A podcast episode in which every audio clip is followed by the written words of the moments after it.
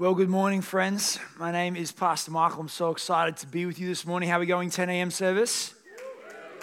Guys, there's like 3 times the amount of the 8 a.m. service, and they're like, you know, it was deafening. How are we going, 10 a.m. service? Great, it's a little bit better. For those of you who don't know me, I'm Michael. I'm one of the pastors across the New Life family of churches. We have about 3 churches part of that family at the moment. One at Coolangatta, one at Rabina, and this afternoon I'll be preaching up at our 4 p.m. at Brisbane service as well. And it's an honor to be here today. I love coming down to Coolangatta, partly because there's just this vibe to Coolie. This is your first Sunday at Coolie, second Sunday or third Sunday. You'll have known what I mean. It's like just peaceful at New Life Coolangatta, isn't it? It's like, it feels like there's just a relaxation where there's just, you know, there's not a sense of pressure here. And whenever I come to Coolie, I recognize that that's not just because the beach is here. It's not just because Scott's a good-looking pastor, although that's helpful. Oh, someone laughed, Scott. Did you hear that? Someone's like, yeah, all right. And it was Georgie. That's the weird thing, your wife. Anyway, you guys see me afterwards. There's this... It's this sense, actually, this place is about a presence, and that presence is the presence of Jesus. Here at New Life, we don't believe that peace is a feeling. We believe it's a person, as it says in the book of Ephesians. And I'll let you know today, I'm here to talk all about Jesus. If you came thinking we'd talk about something else, you're going to be sorely disappointed, because Jesus is a passion topic for myself, for Scott, for all the team here. Why? Because Jesus changed our life. And our hope, and my hope today, is that you would leave this place knowing that you can know him, you can encounter him, and he is here for you today. Amen? Why don't we pray? Gracious God, I thank you so much for the honor it is to bring your word. I pray, Lord, may you fill me with life and joy as I get to deliver the truth of the gospel. May we all lean in, not to Michael's voice, but to your Holy Spirit's whisper. God, right now, may distractions decrease and may our attention increase as you begin or even continue to speak as you already have. We thank you for what this means. We pray for the food truck broken down. We pray that it would be okay and that it might just get here in time. In Jesus' name we pray, less of me, more of you. Amen. Friends, I want to start with a question. I got him up on stage first, so it's not going to do that. But if you had to go and tell someone, if you tomorrow, let's say you rock up at work to your family gathering, and you had an opportunity to tell someone all about who Pastor Scott is, how would you describe Pastor Scott? Right? Now, if you were only allowed to use 2 words, if you were going to know Scott is blank and blank, what would you say? Wow. Also still not Georgie saying good looking. That's okay. All right, we'll get there. Always turn to the person next to you. How would you describe Scott? Now, if you're new today, you're like, I don't even know him. You've heard him talk. You could say beard and weird. That would be fine. Turn to the person next to you. How would you describe Scott using 2 words real fast? How would you describe Scott using 2 words real fast? Great. What did you come up with? What did you come up with? Kai, Bill, what did you guys come up with? Cool and friendly. So good. Can I tell you what Georgie still came up with? Dad bod. It's like she had an opportunity to redeem the narrative of today's sermon, Dad bod. Did anyone else come up with something better than Dad bod? Down here. Great wisdom. Grey wisdom. Yes, grey wisdom. Yeah. What I love is that someone's going to be tuning into the podcast this week and they'll be like, I want to say something. In the first service, we had bearded saints. I just came up with good guy. I was boring or whatever. Why do I say this? Well, today's whole sermon is about Scott's dad bod. Actually, no, not at all. No, you don't have a dad bod, Scott. Don't get insecure. The whole idea is this. It's actually quite difficult to describe Scott using 2 words. In fact, it would be difficult to describe anyone using 2 words. Why? Because when you choose 2 words, you're invariably leaving out all other options. If you choose bearded saints, you're not saying grey wisdom. If you're saying something like good looking, then you're not saying faithful father. You've chosen something over something else. And the reason why I say that is because if you walked up to anyone and tried to encapsulate Scott in 2 words, you'd probably fail. None of those suggestions accurately portray Scott. So let me give you this challenge. If you had to describe God using 2 words, what would you say? God is and... what would it be? Now remember, whatever you choose disqualifies something else. This is a difficult task, isn't it? Because God is infinitely complex. God is infinitely wonderful. God is greater than we could possibly conceive or imagine. But here's what I love today. In this series, the writer of 1 John aims to take a chance at this. He says, let me use two words to tell you all of my understanding of God. Not to reduce him down to two words, but two words describe him so beautifully. In the book of 1 John, he says this beautiful line. He first of all gives the quality that we're going to go back to Chantel, back to God is first of all, light. God is light. In 1 John chapter 1, verse 5, he writes this, this is the message we have heard from him and declare to you, God is light. In him is no darkness at all. When working through how to describe God, the first word that John says is, if you want to know who God is, then know what light is. That is God. The second word when using to describe God, in 1 John chapter 4, verse 8, this writer in the Bible says, whoever does not love does not know God, because God is love. Light, friends, and love. Do you know the God of light and love?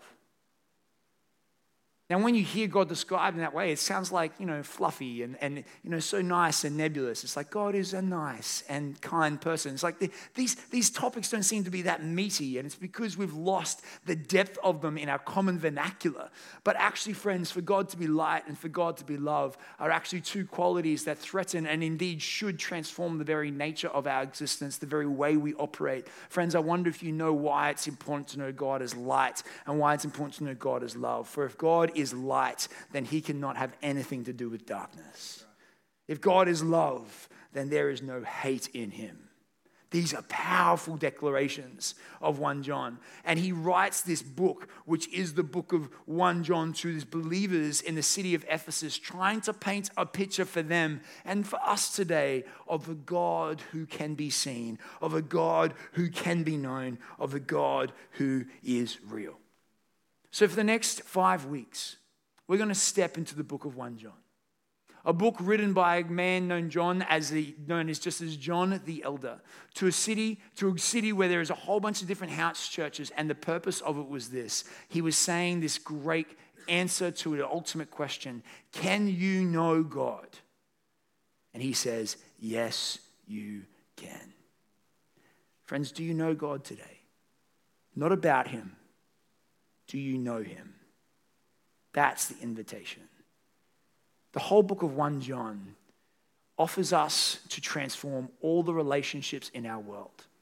He says, if you come to know the God of light and love, it will transform your relationship with God. If you come to know the God of light and love, it will transform your relationship with sin. If you come to know the God of light and love, it will transform your relationship with everyone around you. See, friends, there is actually a way that we can know if we know God. One of the things that this whole book that we're about to step into is seeking to focus, is to answer this question. How do you know if someone is a follower of Jesus? How do you know if someone's legitimately a follower of Jesus? Is it because they wear WWJD bracelets? Is it because they rock up in church on Sunday? When I was a young adult, it's because they had a job at Zarafas. Everyone, when I was young, worked at Zarafas. If you're a young adult, it might be that you like coffee. How do you know someone is a follower of Jesus? Are really a follower of Jesus? And how do you know when someone's a counterfeit? See, when you go to the markets and you walk into like Carrara markets, or you're overseas in the middle of Asia and you go to these markets, what you'll invariably find is counterfeits of products. You go in and you'll find a pair of Nike Air Maxes. Now, when you walk into Carrara markets and you see a pair of Nike Air Maxes and they cost $5, that you're probably thinking to yourself, this is not the real thing.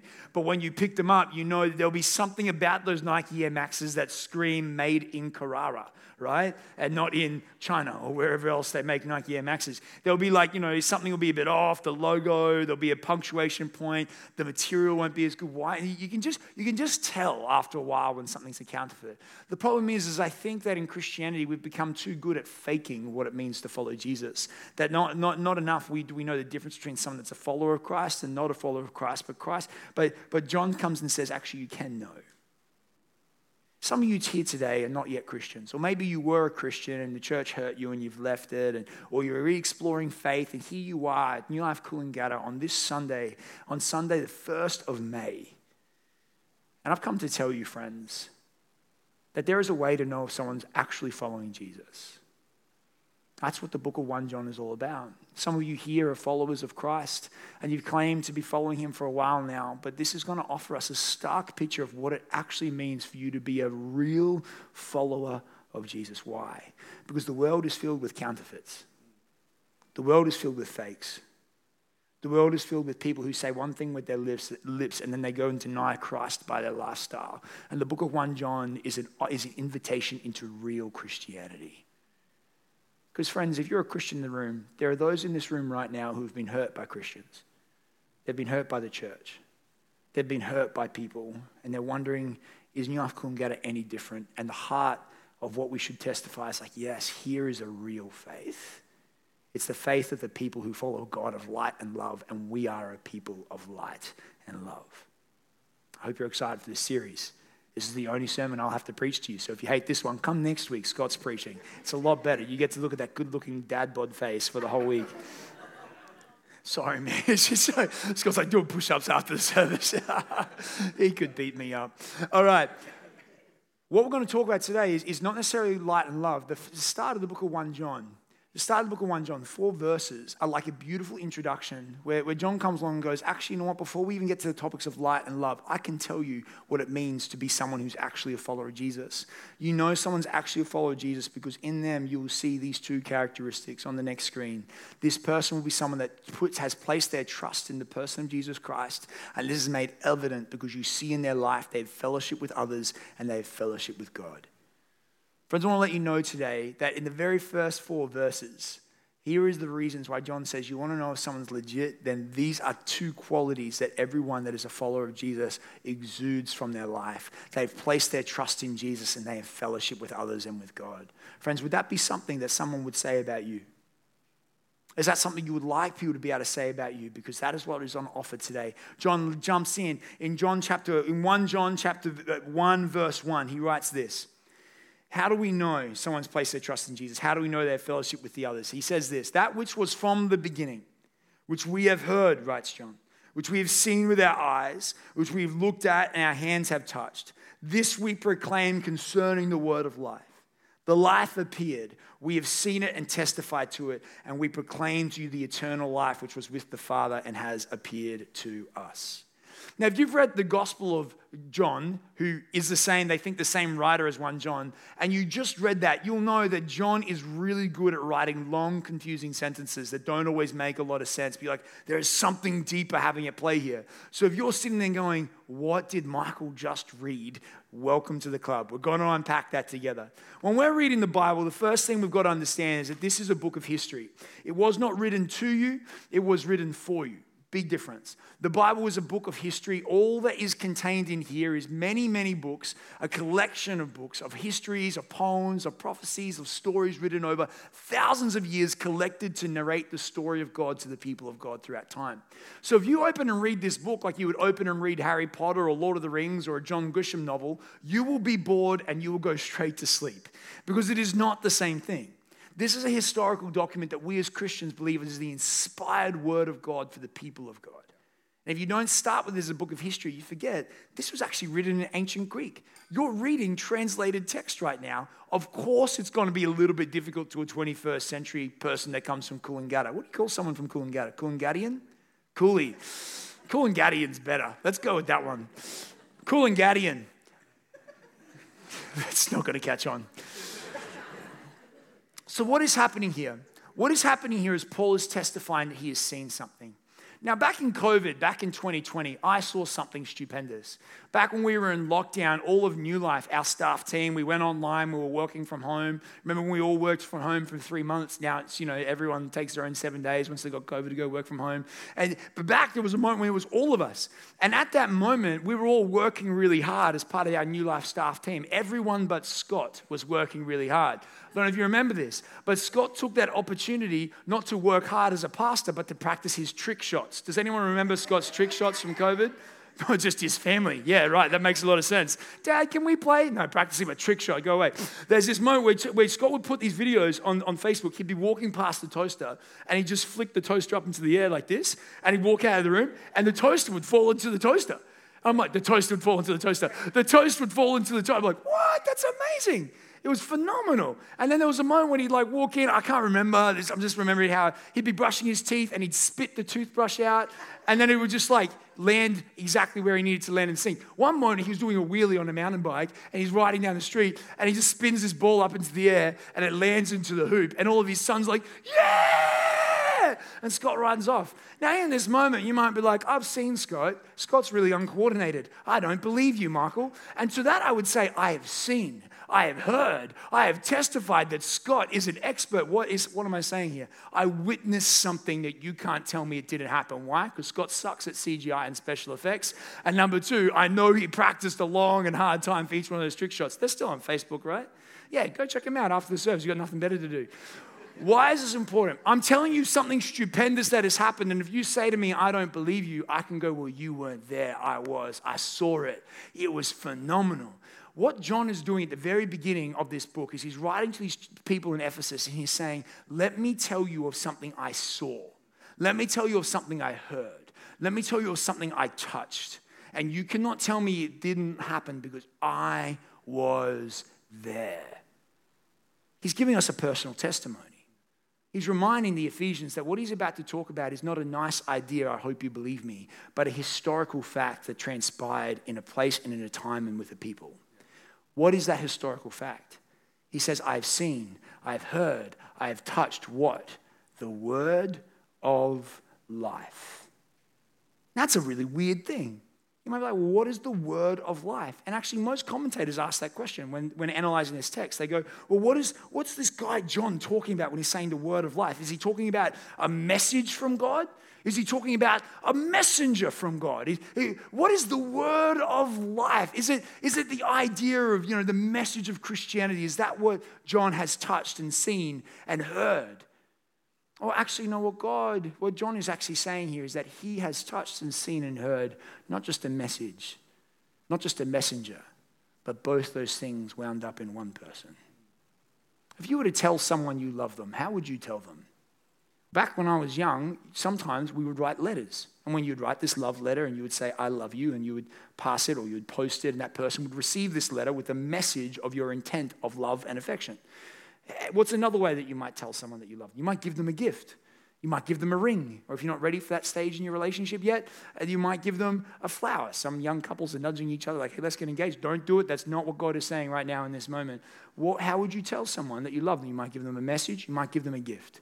But the other way you might tell someone you love them, if I was going to tell Scott I loved him, I wouldn't write him a letter. I wouldn't give him a gift. I'd go look him in the eye and say, Scott, I love you. It's okay about the dad bod, bro. What is that moment? Why?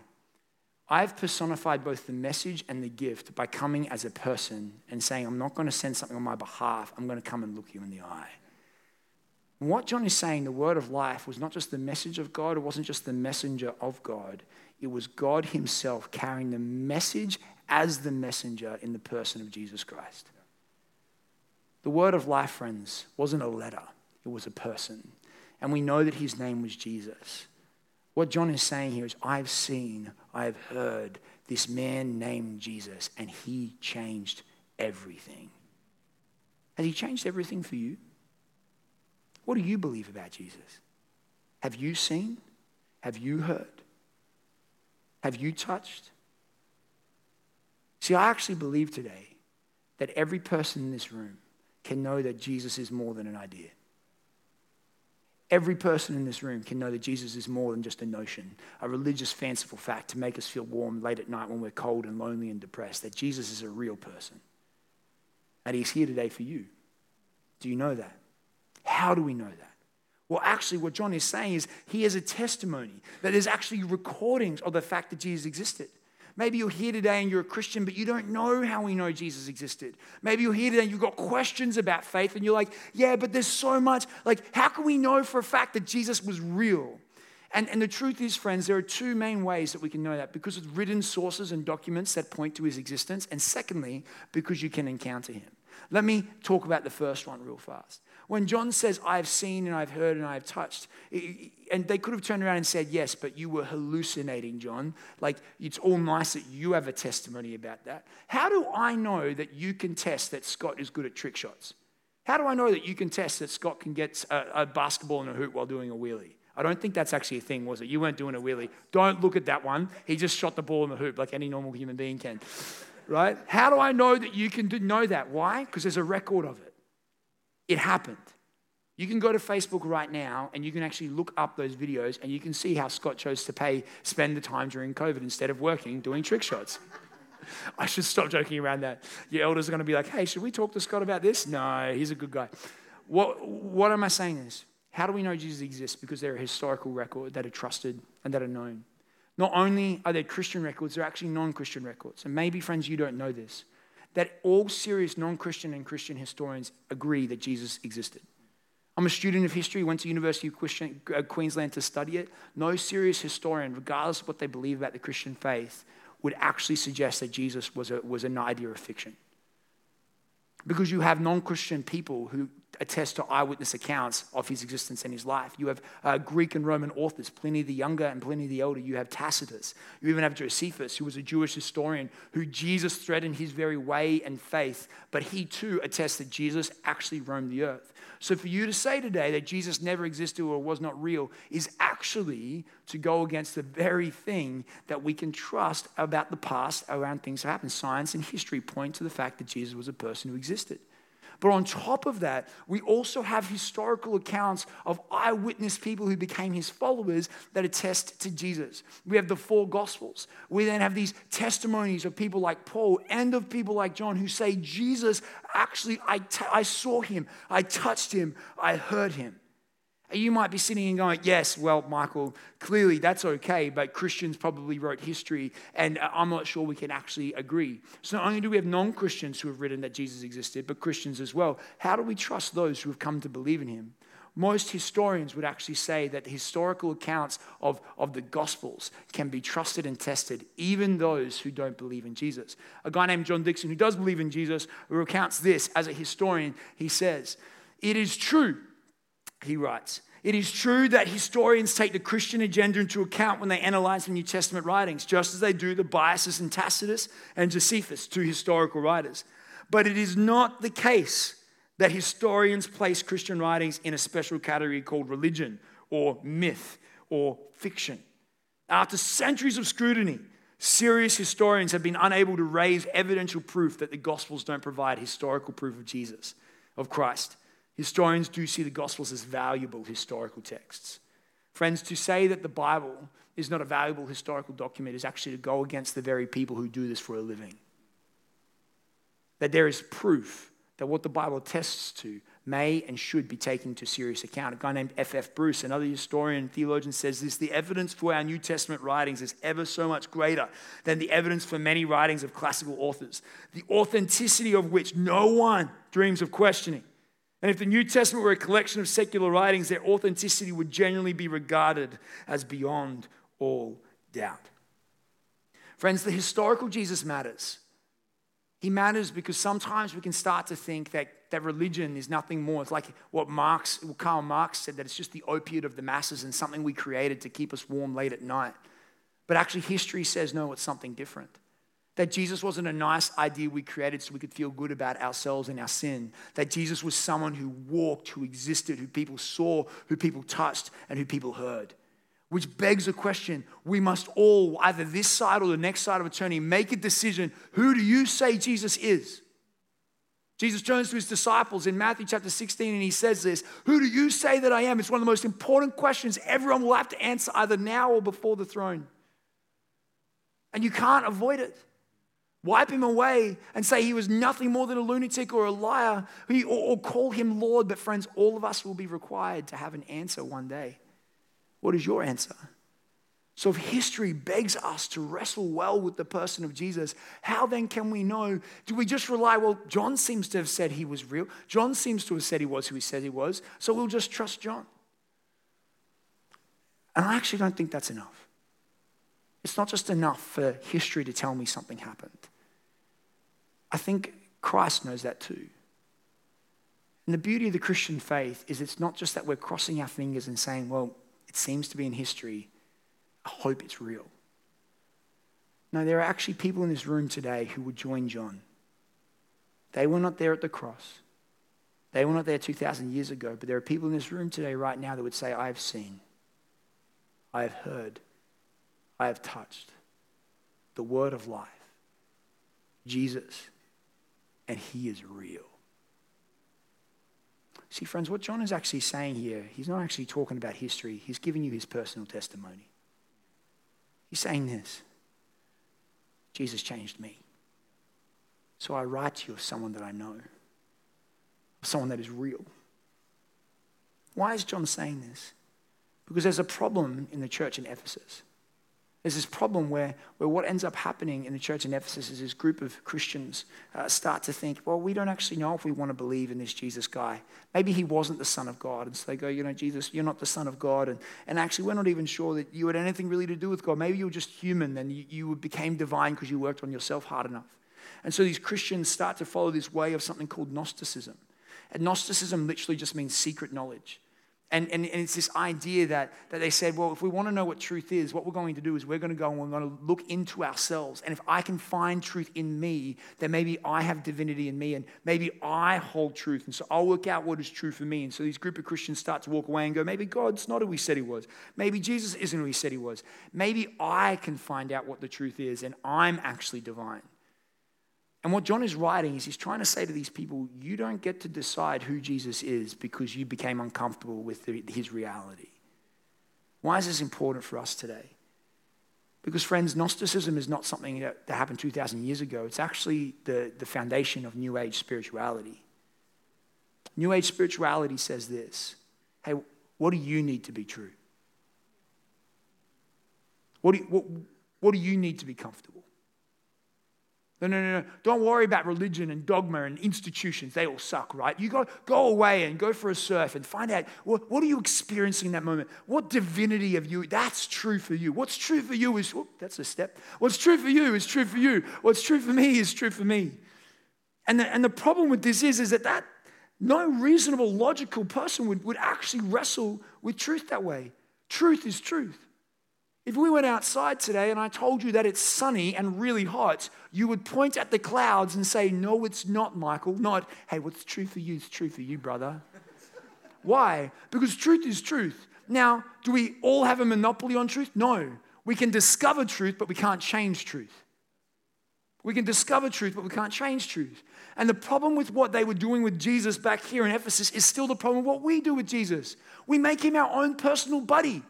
We're like, well, this is who I think Jesus is. And Jesus loves me. And Jesus does this for me. And oh, no. Jesus doesn't talk to me about my sin. That's not what my Jesus would talk to me about. Oh, no, my God isn't the God of the Old Testament. My God's just the God of the New Testament. That just doesn't make sense. Even more importantly, if God and Jesus actually exist.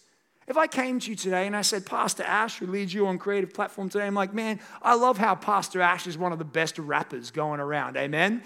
Like, I love when she drops those beats and like starts to lay down the lyrics. How cool is that? In fact, Ash, why don't you come up wherever you are? Well, yeah, come up now and, you know, lose yourself in the moment. And like, you could do that. Now, some of you would be like, that's going to go terribly, Michael. And I'm like, no, but that's who my Ash is. My Ash is a rapper. And you're like, but Ash isn't a rapper. I'm like, well, that's your Ash. At some point, we would both come up with the reality that Ash sucks at rap. No. Hey, hang on, Ash, do you want to be good at rap? She said no, right? She's amazing as a worship leader and a mother and a leader and a woman of God and a pastor, but she never wanted. So I would come up and be like, hey, Ash, rap. And she'd be like, I don't rap. Now, at some point, I have to come against the reality of who Ash is, and no matter who I've decided her to be, who she is who she is. Friends, you don't get to decide who God is. You get to discover who God is. And this is so important for us in our modern days. What John's coming up against, he's like, you don't get to create your own personal buddy Jesus that makes you feel good late at night. He either is who he is or just forget about him. Friends, do you know who Jesus is? Because here's what I know. Here's what I know when I read the Bible, when I read the Gospels, these are just words on a page until the Holy Spirit comes and makes them alive. And the Jesus that I read about in the Gospels, the Holy Spirit I hear promised to me in John 13, 14, 15, 16, and 17, I experience and I encounter. Because Jesus is not just a historical fact, he's an eternal reality. And friends, I've got to tell you this today. You don't get to decide the God you want to encounter. You encounter God and you discover who that God is. And the reason why the scriptures are so important is they are our baseline of understanding God's character, intention, and purpose. We don't get to go and look into our heart and be like, who's Jesus to me? No. This is who Jesus is. Do you know him today? Never before has there been a time more important that we realize that Christianity was never meant to be an individualized faith. It was always a communal faith. We came together and we reminded each other of truth. Why? Because this Jesus was not just a human. This Jesus was God and humanity, fully God and fully human. And the Gnostics back then, they said that wasn't important. And friends, I've got to tell you this, that Jesus had to be fully God. If Jesus was not fully God, then he cannot save you. If Jesus was not fully human, then he could not fully understand you.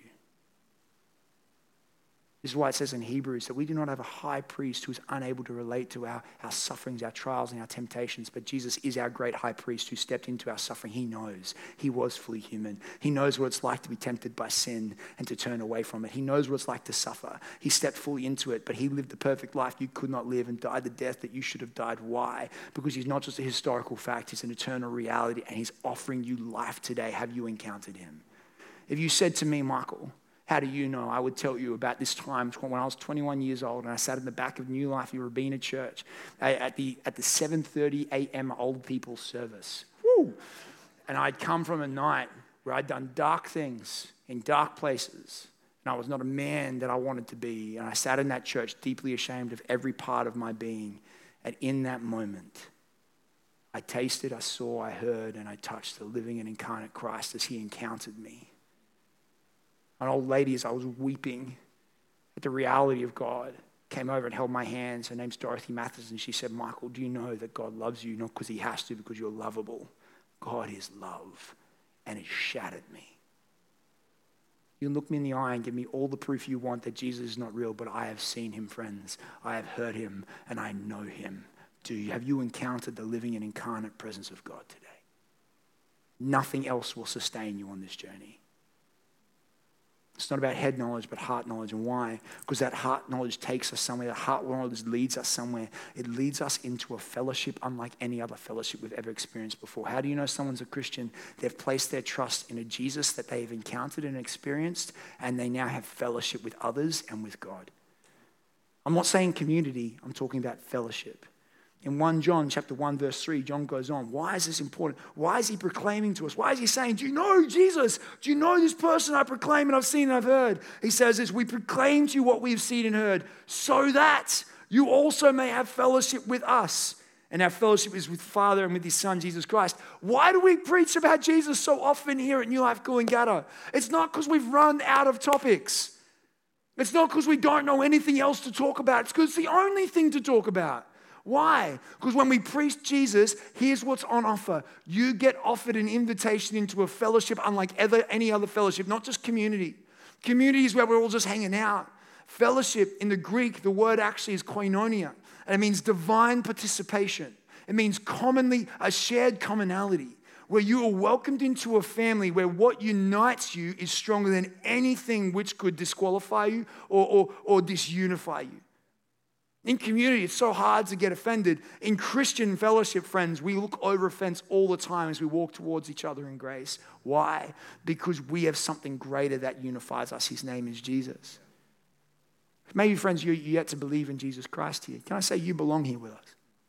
You're a non-Christian and you're like, I don't really like you. You spit and talk too loud. That's fine. You are so welcome here. Thank you for coming. Next week's preacher is way better than me. Come back again. But here's the thing. There's another layer of community here that's called fellowship. And it's made open to those who go, I put my trust in Jesus.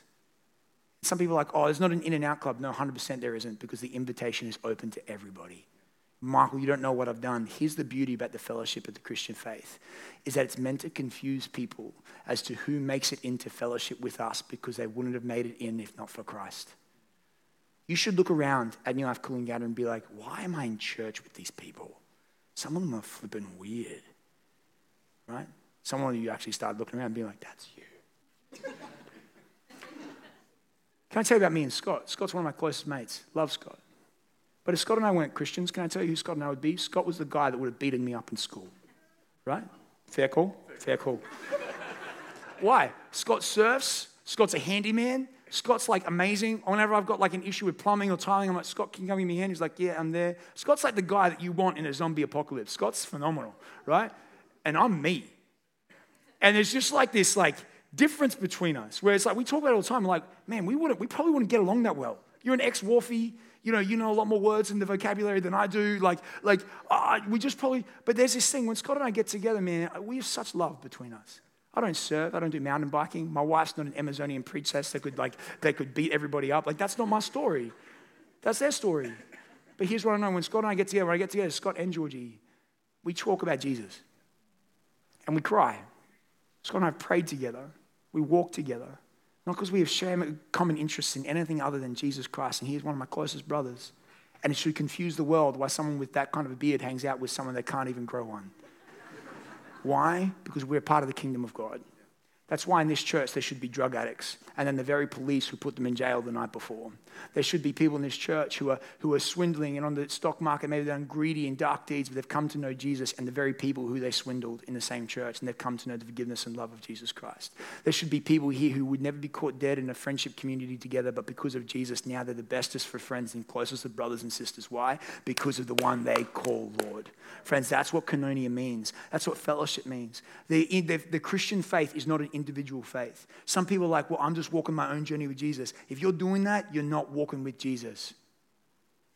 Jesus doesn't call you into community by yourself. Nowhere in Scripture does it say that. Say, hey, come follow me all by yourself. It says, come. We are now a body of Christ, a family of believers. What does this mean? It means that this phenomenon in Christianity lately where people like, I attend church, like regular attendance is 1 in every 6 weeks. You cannot be a follower of Christ and not be in regular attendance with God's people. Why? Not because we feel guilty, not because we have to, and not because that's what makes us a Christian, but because we desire fellowship with one another. You don't want to know why? Because when you're struggling and when you're falling short and you rock up and you're like, I don't even know if God's real anymore. Someone comes alongside you and says, hey, let me remind you of the testimony I've heard come out of your mouth, how God is real. You've seen him, you've touched him, you've heard him. He is your friend. He is your father. He is walking with you. That's what fellowship does.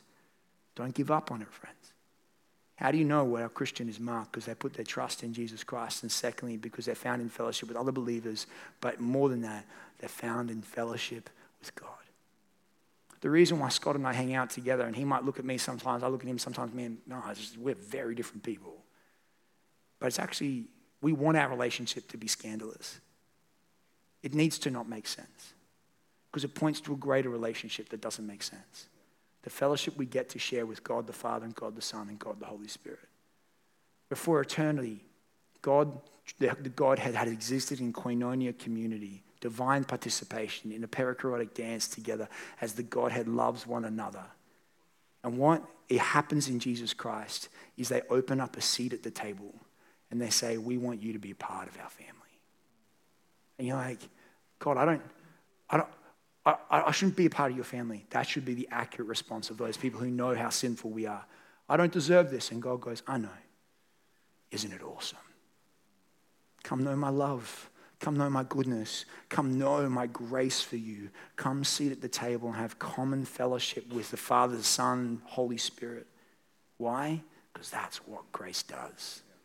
This community here at New Life Coolangatta should be a sacred symbol that points towards the community we experience with God, the Father, Son, and Holy Spirit. It should be scandalous. When people rock up and go, do you know the kind of people that go to your church? You go, yeah, it's the exact kind of people that get to be a part of the kingdom of God. It's me.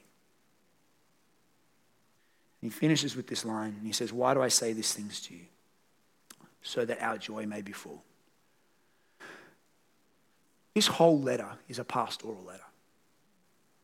This is going to be a moment for Scott and the team here to sit with you and tell you about what's going to make them really joyful. Can I tell you what it is? It's going to be that every single person that calls New Life Coolangatta encounters the living Jesus Christ and experiences a scandalous grace community here where they can call it home. That's what's going to make our joy complete. The reason why the team here, where Scott and Georgie, where they planted this church, was not because they didn't have anything better to do. It's because they knew there were people that needed to know that there's a place in the family for them. So friends, my hope for you in this series is that you might come to know the Lord and Savior Jesus Christ, who is a God of light and a God of love, and that you might come have fellowship with him and with us, and then our joy might be complete as we become pilgrims journeying our way home together. Maybe you're here today and you're wondering, Michael, I've never encountered Jesus. Maybe you're here today and you've forgotten your testimony. Maybe you're here today and you've forgotten the scandal of grace you're called to be a part of. And today is a moment where number one, I believe God wants to encounter you for the first time. Well, number two, for those of you in the room who are Christians, God wants to remind you of your testimony. It's so great after the first service, I had this lady come up to me and said, Michael, when you said testimony, God started to remind me of all the times he'd spoken to me. Of that time he saved me from drowning. Of that time he reached out and he called out my name when I was in my worst moments. She's like, I have a testimony, Michael. I'm like, yeah, you do. You've seen, you've heard. And some of you in this room need to be reminded of your testimony today. Because when you go into a conversation out in the world about Jesus, what you need is not facts. What you need is not knowledge. What you need is your story. If you don't have a story today, I want to remind you how the story comes about. I want to remind you of a moment when two gentlemen, after Jesus died and resurrected, and they didn't know he was there, they tasted, they touched, they saw, and they heard him. These two disciples at the end of the book of Luke are walking towards this road, on the road to Emmaus, and they're in despair. These two disciples have been following Jesus, and the last thing that they heard, saw from him was his death on the cross, and they're in despair because they're going, we thought he was God, but he was clearly just a man. He died. And they were racked with grief. They'd put all their hopes in Jesus and he had failed them. And in that moment, the resurrected Christ comes up and just starts walking alongside them. And they don't realize it's him. Just like many of you don't realize that Christ has been journeying with you for a while now. He's been whispering your name. He's been walking with you, hearing your doubts, your griefs, and your hurts and your pains. And he says to them, what are you guys talking about? Like, where have you been, traveler? They say. How do you not know that Jesus from Nazareth was killed just the other day? This is horrible news. We thought he was the one. Can you imagine rocking up next to someone and them not even recognizing you? And then they start telling you that you're dead and you're not even real. You're like, what would you have done? I would have grabbed them and be like, look at me. Here I am. Whoa. That's not what Jesus does. He doesn't go, hey, touch that hole there. Pretty cool. No, instead he goes, oh, have you forgotten? Let me take you back to the scriptures. Do you not remember that actually he had to die? And he walks them from the start all the way to where they were, through the prophets, through the laws, through the teachings. And he starts to unpack it for them. And he says, no, see, Jesus was God. And he's actually explaining, talking about himself, his own testimony. And they're starting to realize. And they get so excited by this guy that they've just met on the road. And they're like, why does he have holes in his hands? And they want to weird it out by like, hey, come have food with us. So Jesus comes in, and merely days after he instituted this meal called communion, Jesus opens up this meal with these two disciples. And in a moment, he takes bread and he breaks it, and they see him. And they realize it's Christ. Why? Because this thing that we're about to do is not just a nice ritual. No, it's because it's a holy meal. And the night that before Jesus was betrayed, he took bread and with his disciples, he broke it. He said, whenever you break bread together, do it in remembrance that you saw, you heard, you were there. Do it in remembrance of me. I wonder if in that moment when he broke the bread with his two disciples, if those words came flooding back and they're like, then he takes a cup and he holds it out to them. He said, whenever you drink this cup, you remember that my blood was spilt for you. Scott said in the first service, you'll say it again later, but in the book of Revelation, it's this beautiful moment where it says, the saints overcome by the power of their testimony and the blood of the Lamb. Remember the joy of your salvation, that you have been saved, you have been redeemed, you have been restored. And what we do right now when we eat of this bread and we drink this cup is that we remember what we have forgotten. But for some of us today, we remember for the first time And I believe right now that just as at that table they saw Jesus and encountered him again, there are some people in this room that in this moment you are going to have a fresh encounter with Christ, because he's been calling your name and walking with you for too long, and he's saying, it's time. Come, no fellowship with me. So friends, would you stand across this room now and just hold on this cup? Let me pray for you.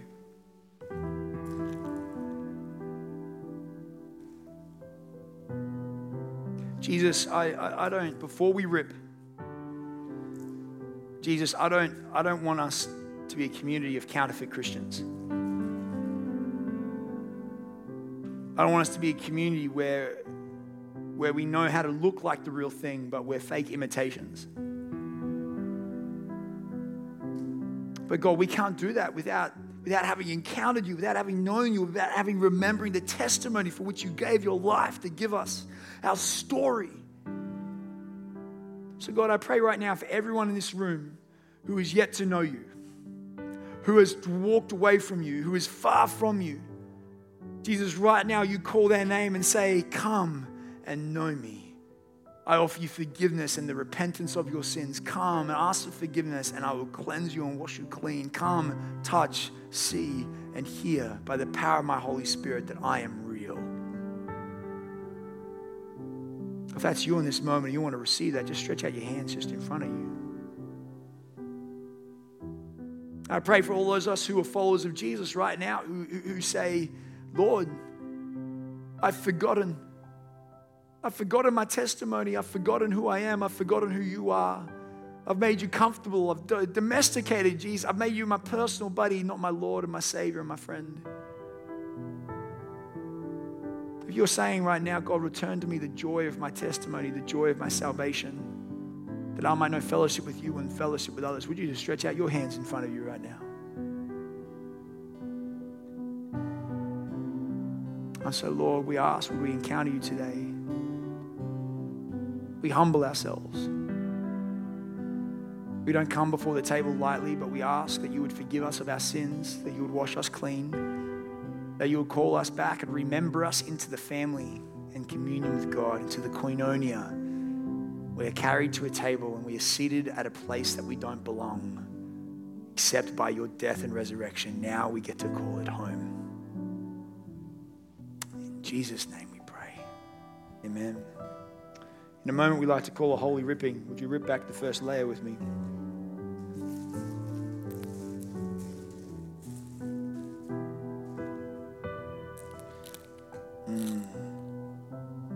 Friends, this is the body of Christ, broken for you. Take and eat together.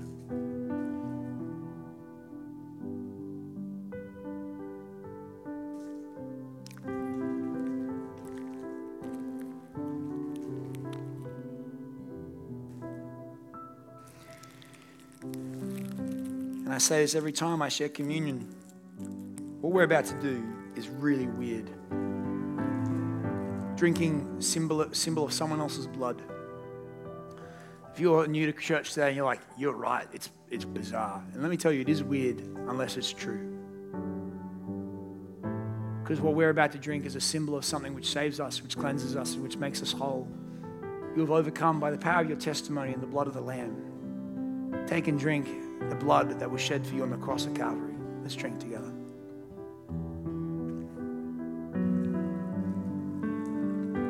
And so, Jesus, we thank you for your sacrifice. We thank you, Father, that we can know, we can touch, we can see, we can hear. I pray that even right now as we sing this next song, No Other Name, that we would know truly there is no other name under which we can be saved. There is no other name that deserves glory, praise, and honor. As we sing, Holy Spirit, encounter us in this place. May we know you. You are here and present. May we become aware of your presence. That we would be a people who have a powerful testimony and a powerful community and fellowship to offer a world in need. I pray these things in your name. As we sit in this moment, we're going to sing a song we've never sung before, called No Other Name.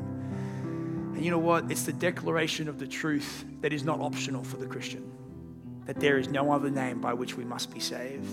But boy, it's a good truth to declare. Friends, would you If you want to get wild today, and close your eyes. If you truly want to get wild, raise your hands. It's okay.